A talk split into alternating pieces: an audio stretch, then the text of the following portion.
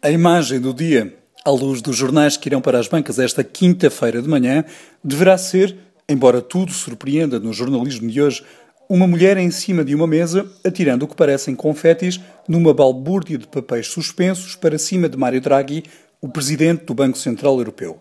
Naquilo que é uma semelhante fotografia de uma performance, Draghi protege-se com as mãos, tapando o rosto daquele que poderia muito bem ter sido, de facto, um ataque terrorista ou qualquer coisa do género, e não um ato de protesto com graça e pacífico até, mesmo levando em conta o susto de Draghi, um ser humano num cargo ao lado, uma outra mulher, menos jovem do que a suposta ativista do grupo Femen, que aparentemente gosta de aparecer e é comandado por um homem que dizem ser um pequeno ditador.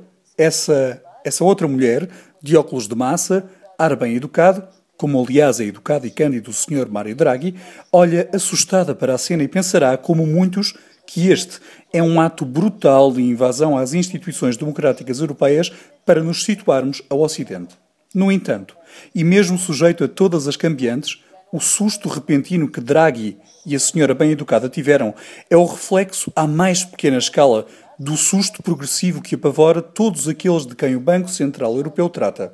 Não é à toa que Eduardo Galeano ou José Saramago poderá parecer algum secretário de Estado, argumentando que são de esquerda e mal intencionados, diziam à parte da literatura que a Organização Mundial do Comércio, o FMI ou até as Nações Unidas nunca foram o exemplo de uma verdadeira democracia camufladas por muitos interesses e vontades.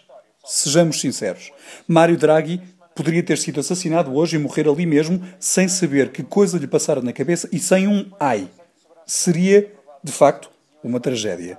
Ainda assim, perante um ato pacífico, embora inusitado, é curioso ver que as boas maneiras e os muitos anos de doutoramento e mestrados não fazem as pessoas que ocupam altos cargos ganhar sensibilidade. Que haja um estudo que mostre o contrário. A expressão de espanto da senhora mais velha, impotente perante o ataque de confetis ou objeto que valha ao presidente do PCE, é quase a mesma expressão de milhões de cidadãos europeus por nascença ou por direito que veem diariamente o definhar dos vizinhos, a insolvência das empresas, o regresso dos filhos e netos a uma casa com duas, uma ou nem assoalhadas sequer, o desistir da vida, seja por suicídio ou por autoestima que se perde nas ruas como se uma moeda fosse. Mas não passem segundos com seguranças a tomarem conta da ocorrência e o chamado retomar dos trabalhos. Curioso, qual retomar dos trabalhos? Não há trabalho. E os trabalhos são as filas da internet e as da comida para pessoas que ganham mais dignidade por se socorrerem, mas, surpreendentemente, assistem à perda da dignidade dos governos e das instituições todas que os juraram proteger.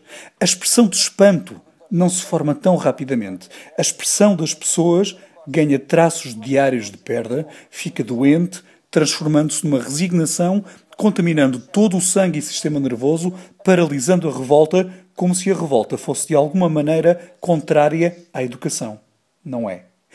Logo à noite, a imagem e o vídeo já não vão passar nas televisões e, com certeza, relatórios e relatórios sobre o grupo Femen e a identidade dos, da jovem vão sim ser esmiuçados. Enquanto isso, Draghi, Mário Draghi, falará o politicamente correto, com certeza, será assistido por um médico pessoal e tentará manter-se calmo, acompanhado por extrato de raiz de valeriana ou uma cama confortável de um hotel com muitas estrelas.